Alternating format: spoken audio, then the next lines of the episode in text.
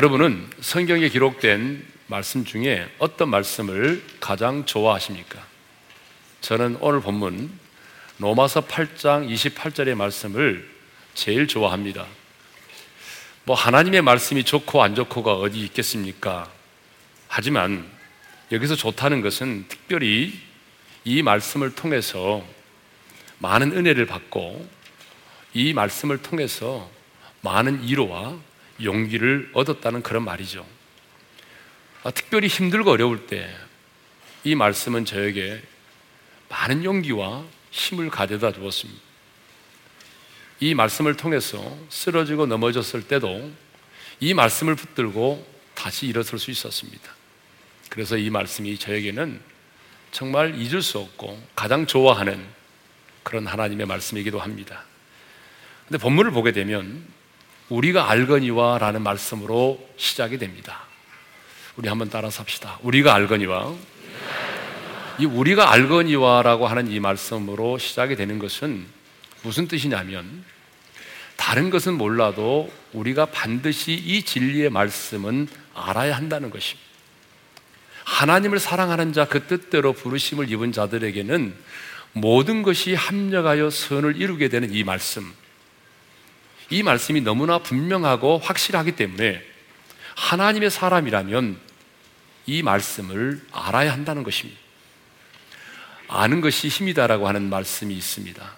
하지만 우리는 이 세상을 살아가면서 아는 것보다 모르는 것이 더 많죠. 여러분 그렇지 않습니까? 여러분은 아무리 여러분이 연구하고 노력을 해도 사실은 우리가 아는 것보다 우리가 모르는 것이 더 많습니다.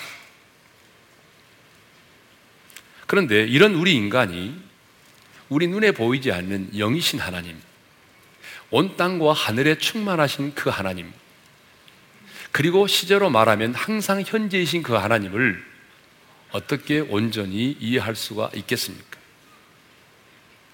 뿐만 아니라 한 분 하나님이시면서 성부와 성자, 성령 세 입격을 가지고 계신 이 삼위일체 신비 하나님을 우리가 어떻게 온전히 이해할 수가 있겠습니까?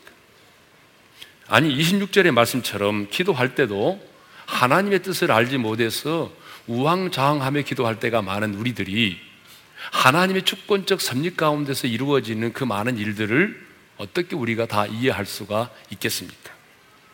그렇습니다. 우리는 아는 것보다 모르는 것이 훨씬 더 많은 사람들이죠. 아무리 똑똑한 사람이라 할지라도 내 인생에 5분 후에 일어날 일을 알지 못합니다. 내 인생의 미래에 어떤 일이 일어날지 우리는 모르고 살아가는 거죠. 뿐만 아니라 인생을 살다 보게 되면 정말 이해되는 일보다 이해되지 않는 일들이 더 많습니다. 왜 그렇게 신앙 좋은 집사님의 자녀가 교통사고를 당해서 이 세상을 떠나야 했는지, 왜 하나님의 사람이 암에 걸려야 하는지, 그렇게 금요기도 새벽기도도 빠지지 않고 신실한 그 집사님이 사업의 부도를 당하고 사기를 당해야 되는지, 여러분, 이 세상은 이해되는 일보다 이해되지 않은 일들이 훨씬 많습니다. 이렇게 우리는 하나님에 대해서도 우리가 살고 있는 이 세상에 대해서도 그리고 내가 경험하는 우리 가정에 일어나고 있는 이 많은 일들 가운데서도 내가 알고 이해되는 것보다 이해되지 않는 것이 훨씬 많습니다. 그런데 바울은 오늘 우리에게 다른 것은 몰라도 우리가 알거니와 이 진리의 사실만큼은 알아야 된다는 거예요. 우리가 반드시 알아야 될 그 진리의 말씀이 뭐죠? 하나님을 사랑하는 자, 그 뜻대로 부르심을 입은 자들에게는 모든 것이 합력하여 선을 이룬다는 사실입니다. 그러니까 죄와 사망의 법에서 해방된 사람이라면 우리는 반드시 하나님을 사랑하는 자, 그 뜻대로 부르심을 입은 자들에게는 모든 것이 합력하여 선을 이룬다고 하는 이 진리의 말씀을 반드시 믿고 확신해야 되는 것입니다. 왜냐하면 모든 것이 합력하여 선을 이룬다고 하는 이 말씀이 믿어지고 이 말씀이 확신으로 다가오는 자는 어떤 어려운 일을 만나도 자신의 인생을 포기하지 않습니다. 아무리 힘들고 어려운 일을 만나고 일곱 번 쓰러지고 넘어졌을지라도 이 약속의 말씀을 붙들고 주장하고 믿고 나아가는 자는 다시 일어나 걸을 수 있는 것입니다. 자, 그러면 모든 것이 합력하여 선을 이루느니라고 할 때에 선을 이룬다고 하는 게 뭘까요? 여러분, 여기 나오는 선이라고 하는 것은 헬라어로 아가돈이라고 하는 말인데요. 이 말의 뜻은 뭐 세상에서의 성공이나 만사 형통을 가리키는 말이 아닙니다. 선을 이룬다고 하는 말은 값진 열매를 맺게 한다. 옳고 유용하게 만든다라고 하는 그런 뜻을 가지고 있습니다. 그러니까 선을 이룬다고 하는 것은 한마디로 하나님의 뜻이 이루어지는 것이고 내 영혼이 내 영혼이 유익하게 되는 것을 말하는 것입니다.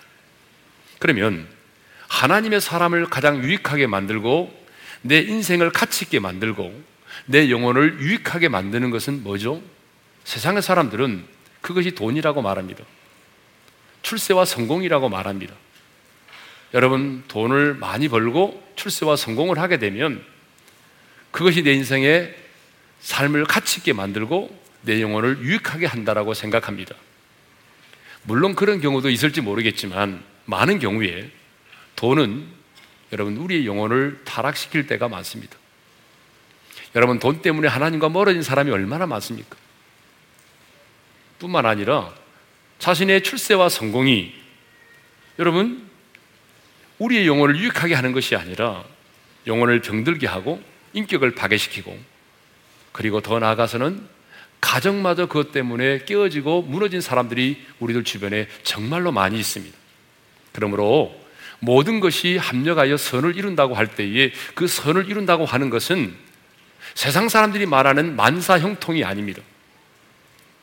내 인생이 가치 있게 되고 내 영혼이 유익하게 되는 것을 말하는 것이죠. 그러면 모든 것이 합력하여 선을 이루느니라고 할 때에 그 모든 것이라고 하는 것은 뭘 말할까요? 자, 여기서 모든 것은 내 인생의 어떤 특별한 사건만을 말하는 것이 아니라 내가 하나님의 사람으로서 세상을 살아가면서 겪는 인생의 모든 것을 말하는 것입니다. 우리는 이 땅을 살아가면서 성공도 하지만 어쩌면 성공보다는 더 많은 실패를 경험하며 살아갑니다. 진하게 실패를 하기도 하고요. 그리고 뿐만 아니라 결혼 생활에 실패하기도 하고 사업에 실패하기도 합니다. 인간관계의 아픔을 경험하기도 하고 왕따를 당하기도 하고 그리고 핍박을 당하기도 하고 유혹을 받아서 넘어지기도 합니다. 그리고 더 나아가서는 마지막에는 죽음을 경험하죠. 그러니까 모든 것이란 하나님을 사랑하는 하나님의 자녀가 이 땅을 살아가면서 내가 경험하는 이 세상의 모든 것을 말하는 것입니다. 그런데 하나님은 당신을 사랑하는 자, 그 뜻대로 부르심을 입은 모든 자들에게는 이 모든 것이 합력하여 선을 이루신다고 말합니다. 그렇습니다. 전능하신 하나님은 여러분의 연약함까지라도 합력하여 선을 이루십니다. 여러분의 좋지 못한 과거, 여러분 우리에게는 지우개가 있다면 지워버리고 싶은 그런 인생의 아픈 과거들이 있습니다. 아름다운 과거보다는 슬픈 과거, 내 인생의 족쇄로 작용하고 있는 정말 잊어버리고 싶은 인생의 과거들. 여러분 그 과거에 매여 있어서 여러분 정말 안타까운 인생을 사는 사람들이 주변에 참 많이 있습니다. 그런데 우리 하나님은 지워버리고 싶은 우리의 인생의 과거까지라도 합력하여 선을 이루게 하십니다. 하나님은 여러분의 약점, 여러분의 실수, 여러분의 허물, 여러분의 넘어짐까지라도 여러분의 영혼에 유익하게 하십니다. 여러분 예를 들어볼까요? 자, 하나님의 자녀 우리가 잘못하게 되면 하나님께로부터 뭘 받죠? 징계를 받게 되죠. 여러분 징계를 받으면 기분 좋은 사람 하나도 없습니다.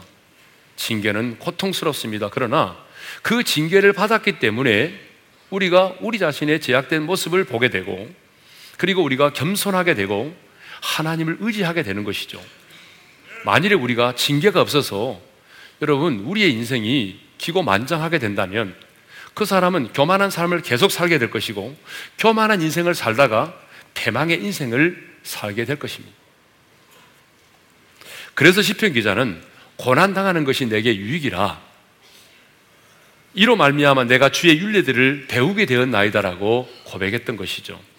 자, 모든 것이 합력하여 선을 이룬 인생을 가장 잘 보여주는 대표적인 인물이 성경에 나오는 요셉이라는 사람입니다.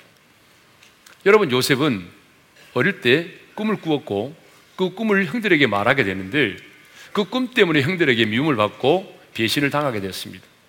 예굽의 어린 나이에 종으로 팔려갔습니다. 보디발의 집에서 종으로 섬길 때 신임을 얻어서 총무가 됐습니다. 근데 보디발의 아내 유혹을 받았습니다. 보디발의 아내 유혹을 물리쳤는데 도리어 억울하게 누명을 쓰고 감옥에 갇히게 됐습니다. 여러분 감옥에 갇혀 있는 동안에 그 바로 왕의 꿈을 해몽해 줌으로 말미암아 이락 애굽의 총리가 되었습니다. 여러분 생각해 보십시오. 그런 형들에게 미움을 받았고 애굽의 종으로 팔려갔습니다. 노예 아닌 노예가 되었고 제수 아닌 제수가 되었습니다. 그런데 여러분 말입니다. 만일에 이 요셉이 애굽으로 팔려가지 않았다면 어떻게 되었을까요? 만일에 요셉이 그 억울하게 누명을 쓰고 감옥에 들어가지 않았다면 어떻게 되었을까요? 그 순간은 그것이 너무나 고통이었고 견디기 힘든 아픔이었지만 결과적으로 보게 되면 모든 것이 합력하여 선을 이루게 되는 놀라운 역사를 경험하게 된 것입니다. 요셉은 자신의 인생에 일어난 이 모든 일들이 우연이 되었다라고 생각하지 않았습니다. 하나님의 주권적 섭리에서 이루어졌음을 믿었습니다. 그래서 나중에 식량을 구하러 온 형제들을 만났을 때 자신을 알아보고 두려워하고 두려워하는 그 형들에게 이런 유명한 말을 하게 되죠. 창세기 45장 5절을 읽겠습니다. 시작. 당신들이 나를 이곳에 팔았다고 해서 근심하지 마소서, 한탄하지 마소서. 하나님이 생명을 구원하시려고 나를 당신들보다 먼저 보내셨나이다. 요셉은 형들에게 이렇게 말하지 않았습니다. 형님들 걱정하지 마세요. 참 제가 운이 좋은 사람입니다. 형들이 저를 팔았지만 제가 운이 좋아서 이렇게 예굽의 총리가 되었습니다. 제가 시기를 잘 타고 났습니다. 이렇게 말하지 않았습니다. 자신의 인생에 일어난 이 모든 일들을 운명론적으로 해석하지 않았습니다. 하나님의 주권적 섭리에 의해서 이루어졌음을 믿었습니다. 그러기 때문에 형들을 만났을 때 복수하지 않고 형들을 용서할 수 있었고 형들에게 오히려 형들을 우대하고 형들에게 복을 줄 수가 있었던 것입니다. 지난 금요일 기도회에 눈 감으면 보이는 것들이라고 하는 책을 쓴 어, 신순규 집사님께서 오셔서 간증을 하셨습니다. 이 신집사님은 아홉 살에 아, 이 아홉 살의 녹내장과 이 망막 박리로 인해서 시력을 완전히 잃어버렸습니다. 그리고 15살에 오버브록 맹아 학교에 초청을 받아서 홀로 미국 유학을 떠나게 됐죠. 여러분, 앞을 보지 못하는 시각장애인이었지만 열심히 남보다도 공부를 해서 하버드 대학에서 심리학을 전공했고 MIT에서는 경영학과 조직학을 공부했습니다. 그리고 시각 장애인에게 장벽이 있는 직업을 연구하다가 투자은행 JP 모건에 들어가서 애널리스트로서 일하기 시작을 했습니다. 그리고 2003년에는 시각 장애인으로서는 세계 최초로 금융 분야의 최종 자격증이라고 하는 CFA 공인 재무 분석사라고 하는 것을 취득을 했습니다. 여러분, 아홉 살의 나이에 시력을 잃었습니다. 한참 뛰어놀 그 나이에 여러분 앞을 보지 못하게 됐습니다. 얼마나 큰 고통이었고 시련이었겠습니까? 그러나 그의 인생을 돌아보면 그가 시각장애인이 되었기 때문에 미국의 초청을 받았고 그리고 유학을 할 수 있었습니다. 그리고 미국에서 자기 부모님보다 더 훌륭한 좋은 분을 만나서 그 집에 거하면서 살아계신 하나님을 인격적으로 만나게 됐습니다.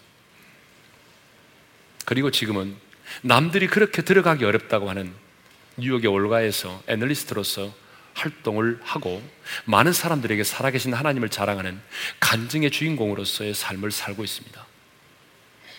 인생의 고난이 도리어 복이 된 것입니다. 그는 매일매일 한순간도 하나님의 은혜와 도움이 없이는 살 수 없기 때문에 여러분 두 시간 반 동안 직장에 출근을 해야 혼자 출근합니다.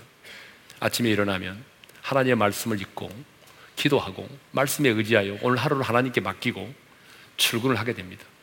여러분 멀쩡하게 앞을 보는 사람도 출근길에 어려운 일을 당할 때가 많은데 앞을 보지 못하는 시각장애인이 어떤 일을 만나는지 모르잖아요. 매 순간 매 순간 하나님께 의탁하고 하나님을 의지하면서 하루하루를 하나님의 은혜로 살아가고 있는 것입니다. 이것이 바로 뭐죠? 모든 것이 합력하여 선을 이루는 삶인 것입니다. 그러면 누가 이 복을 누립니까? 누가 모든 것이 합력하여 선을 이루시는 하나님의 역사를 경험합니까? 오늘 본문은 이렇게 말씀합니다. 하나님을 사랑하는 자, 그 뜻대로 부르심을 입은 자들. 아멘. 하나님을 사랑하는 자, 그 뜻대로 부르심을 입은 자들입니다. 하나님을 사랑하는 자, 그 뜻대로 부르심을 입은 자가 누구입니까? 바로 구원받은 하나님의 사람들이죠. 로마서 8장은 누가 하나님의 사람인가에 대해서 우리에게 계속적으로 말씀하고 있습니다. 누가 하나님의 사람인가? 죄와 사망의 법에서 해방된 사람입니다.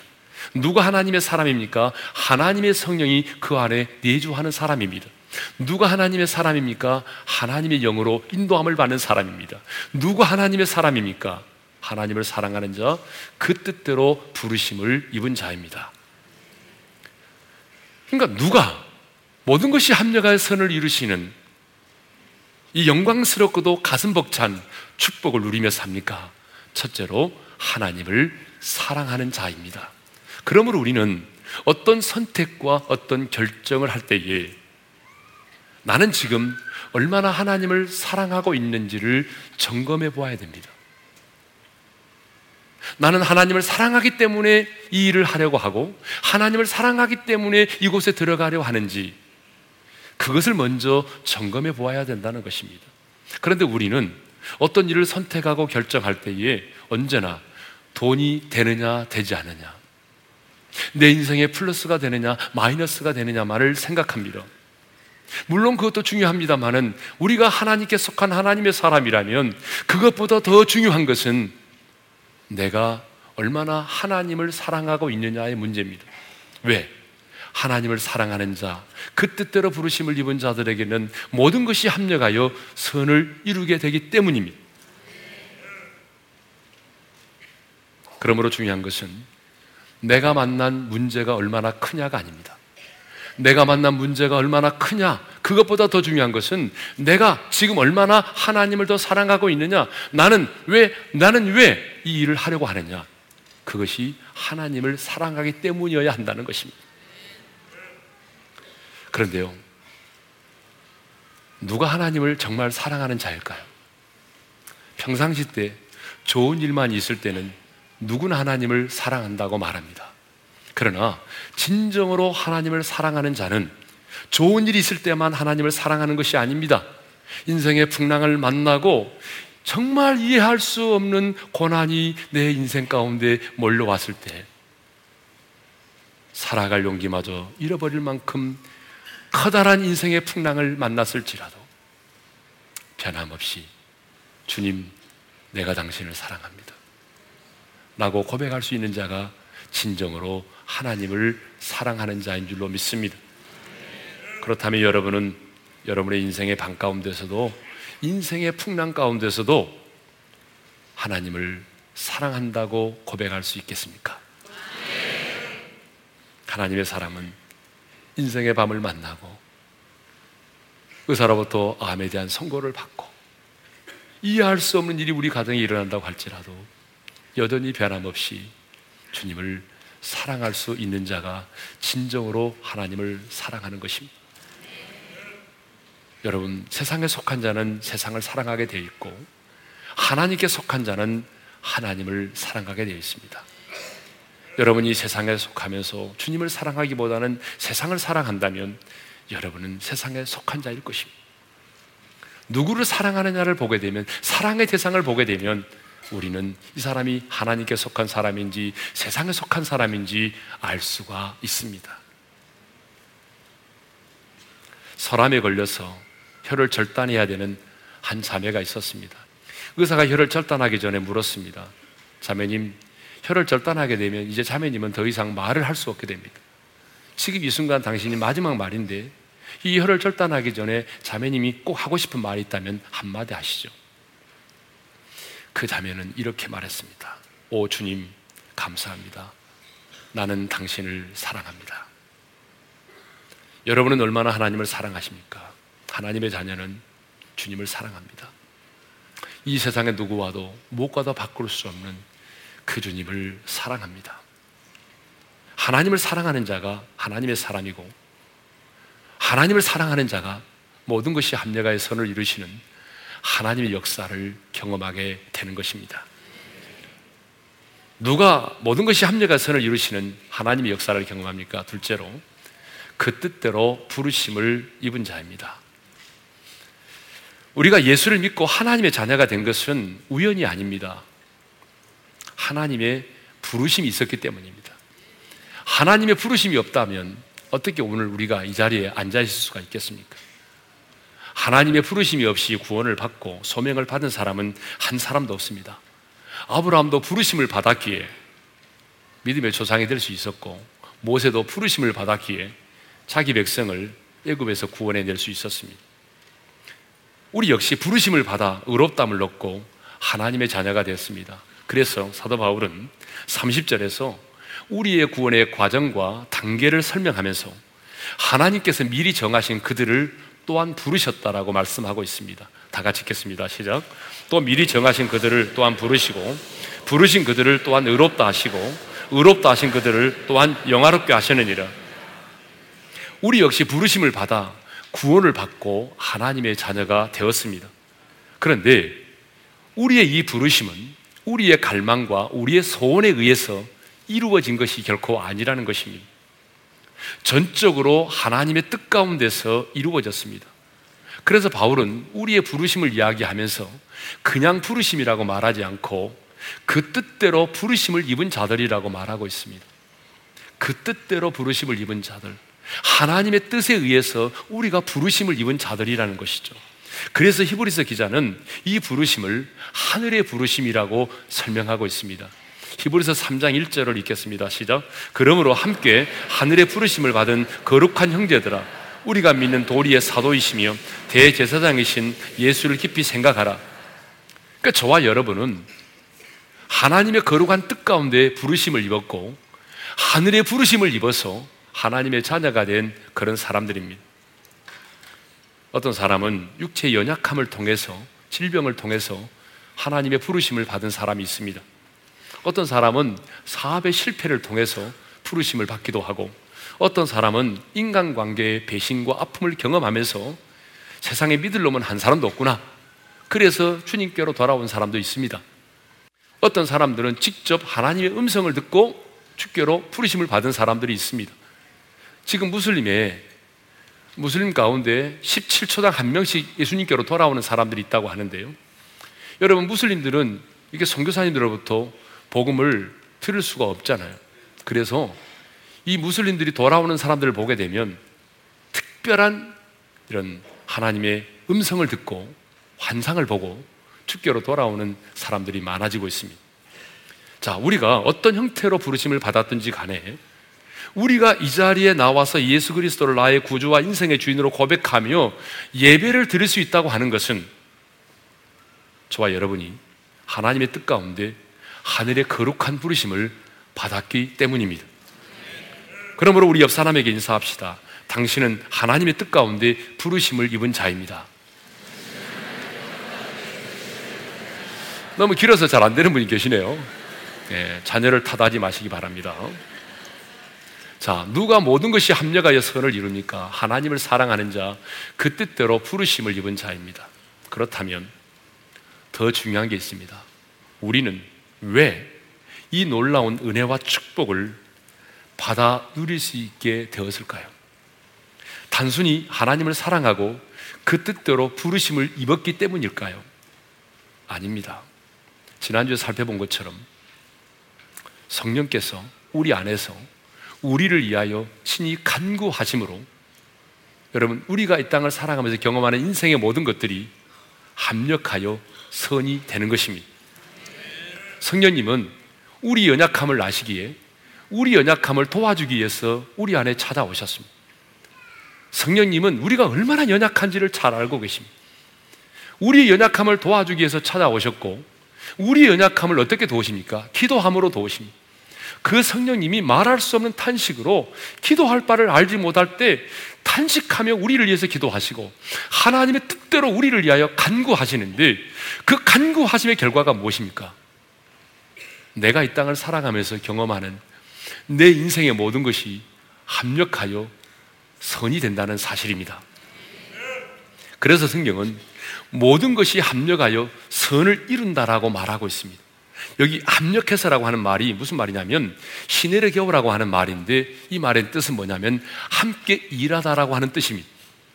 그러니까 여러분 나는 하나님을 사랑하고 하나님을 사랑하기 때문에 하나님의 도우심을 구하고 인간의 입장에서 나는 그렇고 성령님은 내 안에 계셔서 나를 위하여 친히 간구하심으로 도우사 합력하여 내가 경험하는 인생의 모든 것들이 선이 된다는 사실입니다. 성령님은 우리 안에서 기도를 통하여 저와 여러분의 연약함을 도우십니다. 뿐만 아니라 우리 성령님만이 아니라 우리 예수님도 부활 승천하신 예수님도 하나님 보좌 우편에서 우리를 위하여 친히 기도하심으로 우리를 도우십니다. 여러분 34절을 읽겠습니다. 다 같이 시작. 누가 정죄하리요 죽으실 뿐 아니라 다시 살아나신 이는 그리스도 예수시니 그는 하나님 우편에 계신 자요 우리를 위하여 간구하시는 자신이라. 그러니까 여러분 예수님은 하나님 보좌 우편에서 우리를 위하여 기도하시고 보혜사 성령님은 우리 안에서 우리를 위하여 탄식하고 하나님의 뜻대로 우리를 위하여 간구하심으로 도우십니다.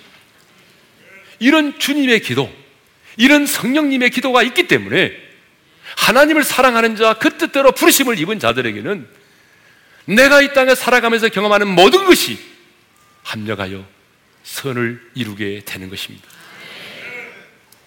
성도 여러분, 하나님은 여러분이 여러분의 연약함까지라도 합력하여 선을 이루십니다. 여러분이 좋지 못한 과거까지라도 합력하여 마침내 그것이 여러분의 인생의 선이 되게 하십니다. 여러분의 실수와 여러분의 허물까지라도 여러분의 넘어짐까지라도 마침내 여러분의 영혼에 유익하게 만드십니다. 그러므로 실패하고 쓰러지고 넘어졌을지라도 우리는 우리의 인생을 포기할 수 없습니다. 여러분, 왜 우리의 인생 가운데 이해될 수 없는 많은 고난이 다가와도 우리가 쓰러지고 넘어져도 왜 우리의 인생을 포기할 수 없는지 아십니까? 나는 포기할지라도 내 안에 계신 주님은 나를 포기하지 않으시고 나의 연약함을 가지고 탄식하며 기도하시고 하나님의 뜻대로 나를 위하여 간구하시고 우리 주님 하나님 보좌 우편에서 내 믿음 떨어지지 않도록 나를 위하여 간구하시기 때문에 주님의 기도와 성령님의 탄식의 기도가 계속되고 있기에 저와 여러분은 인생을 포기할 수 있는 권리마저도 박탈당한 사람입니다. 우리는 우리 인생을 포기할 수 없는 사람입니다. 왜냐하면 하나님을 사랑하는 자, 그 뜻대로 부르심을 입은 자들에게는 모든 것이 합력하여 선을 이루기 때문입니다. 내가 경험한 인생의 모든 것이 선이 되게 하실 수 있는 분은 오직 전능하신 하나님 한 분밖에는 없습니다. 전능하신 하나님만이 내 인생의 약점, 내 인생의 허물, 내 인생의 실수와 넘어짐, 내 인생의 과거, 이 모든 것을 합력하여 선이 되게 하십니다. 그래서 저는, 그래서 저는 우리 하나님을 좋으신 하나님이라고 부르고 싶습니다. 우리는 다른 것은 몰라도 그러므로 이 사실을 알아야 합니다. 하나님을 사랑하는 자, 그 뜻대로 부르심을 입은 자들에게는 그 모든 것이 합력하여 선을 이룬다고 하는 이 사실, 이 진리의 말씀만은 우리의 마음에 새겨져야 합니다. 왜냐하면 이 진리의 말씀을 믿는 자는 절대로 망하지 않기 때문입니다. 이 진리의 말씀을 믿고 확신하는 자는 절대로 인생을 포기할 수 없기 때문입니다. 이 진리의 말씀을 믿고 확신하는 자는 아무리 인생의 고난이 겹쳐와도 모든 것이 합력하여 선을 이루실 하나님을 바라보며 다시 일어나 걸을 수 있기 때문입니다. 오늘 주신 말씀을 마음에 새기면서 오늘 이 말씀 그대로 만든 찬양이 있습니다. 여러분 아까 부르신 줄 알고 있는데 우리 찬양을 드리면서 나가겠습니다. 하나님을 사랑하는 자곧 그의 뜻대로 부르심을 입은 모든 자에게 합력하여 선을 이루시리라. 합력하여 선을 이루시리라. 다시 한번 하나님을 하나님을 사랑하는 자 곧 그의 뜻대로 부르심을 입은 모든 자에게 모든 것이 합력하여 선을 이루시리라. 합력하여 선을 이루시리라. 다시 한번. 하나님을 사랑하는 자곧 그의 뜻대로 부르심을 입은 모든 자에게 모든 것이 합력하여 선을 이루시리라. 합력하여 선을 이루시리라. 하나님 하나님을 사랑하는 자곧 그의 뜻대로 부르심을 입은 모든 자에게 모든 것이 합력하여 선을 이루시리라 합력하여 선을 이루시리라 우리 한번 눈을 감고 주신 말씀 마음에 새기면서 기도하겠습니다. 사랑하는 성도 여러분, 여러분이 아무리 많은 것을 알고 똑똑해도 여러분은 아는 것보다 모르는 것이 많은 사람입니다.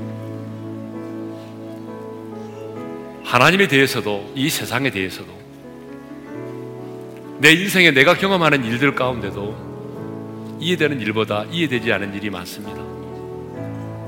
인생을 살면 살수록 정말 이해할 수 없는 일들을 많이 보게 됩니다. 근데 우리 주님은 우리에게 말씀합니다. 그럴지라도 우리가 이것만은 알아야 한다. 너의 인생 가운데 이해될 수 없는 고난이 겹쳐와도 이것만은 알아야 되는데 그게 뭐냐면 하나님을 사랑하는 자 그의 뜻대로 부르심을 입은 자들에게는 모든 것이 합력하여 선을 이룬다는 것입니다. 하나님은 전능하신 분이기 때문에 좋으신 하나님이시기 때문에 내가 이 땅을 살아가면서 경험하는 내 인생의 넘어짐과 실수와 허물까지라도 지워버리고 싶은 내 인생의 쓰라린 과거까지라도 하나님을 사랑하는 자들에게는 그 뜻대로 부르심을 입은 자들에게는 모든 것이 합력하여 내 인생을 가치 있게 만들고 내 영혼에 유익되게 하신다는 것입니다. 왜 이런 일이 벌어질까요? 여러분 어쩌다 보니까 이렇게 되는 거예요? 아니에요. 성령님이 말할 수 없는 탄식으로 내 안에서 탄식하며 기도하시고 하나님의 뜻대로 나를 위하여 간구하시고 우리 주님 하나님 보좌 편에서 나를 위하여 간구하시고 그 주님의 기도 성령님의 기도가 있기에 나의 연약함과 실수와 허물까지라도 하나님은 합력하여 설을 이루시는 것입니다. 오늘 여러 지체들 가운데 이해될 수 없는 고난의 연속 앞에서 이해되지 않는 그 많은 사건 앞에서 좌절하고 절망하고 내 인생이 끝났다라고 생각되는 분이 있습니까? 여러분 이 말씀을 붙드십시오. 이 말씀을 붙든 자는 결코 망하지 않습니다. 이 말씀을 붙든 자는 모든 것이 합력하여 선을 이루신 하나님을 믿기에 다시 일어설 수 있습니다. 이 말씀을 마음에 새기시고 이 말씀을 붙드시고 다시 일어서십시오. 오늘은 우리가 부르짖어 기도하지 않겠습니다. 21일 동안 오늘부터 우리가 부르짖어 기도해야 되기 때문에 좀 목을 아끼기 위해서 저부터 오늘 우리는 작은 목소리로 함께 이 말씀을 붙들고 기도하며 나가기를 원합니다. 기도하십시다. 아버지 하나님 감사합니다. 오늘도 우리에게 귀한 말씀을 들려주셔서 감사합니다. 이 말씀이 우리 마음판에 잘 새겨지게 도와주십시오. 우리 인생길에 이해할 수 없는 일들이 참 많습니다. 인생의 밤을 만나고 풍랑을 만나기도 하고 고난이 겹쳐올 때도 많고 왜 이런 일이 일어나야 되는지 이해되지 않을 때도 많이 있습니다. 그러나 이제 포기하지 않겠습니다. 주저앉지 않겠습니다. 하나님 이 말씀을 붙들고 다시 일어서겠습니다. 하나님을 이전보다 더 사랑할 수 있게 도와주시고 오늘 내 안에서 나의 연약함을 도와주기 위해서 기도하시는 그 성령님의 기도의 음성을 들을 수 있게 도와주십시오. 말할 수 없는 탄식으로 나를 위하여 기도하시고 하나님의 뜻대로 나를 위하여 간구하시고 하나님 보좌 우편에서 나를 위하여 기도하신 주님의 기도 소리를 듣게 하셔서. 그 주님의 기도가 있게 포기하지 않게 하시고 일어서게 하시고 내가 경험하는 인생의 모든 것들이 하나의 고난으로 끝나지 않게 하시고 아픔으로 끝나지 않게 하시고 실패로 끝나지 않게 하시고 내가 경험하는 인생의 모든 것들이 합력하여 선이 되게 도와 주옵소서.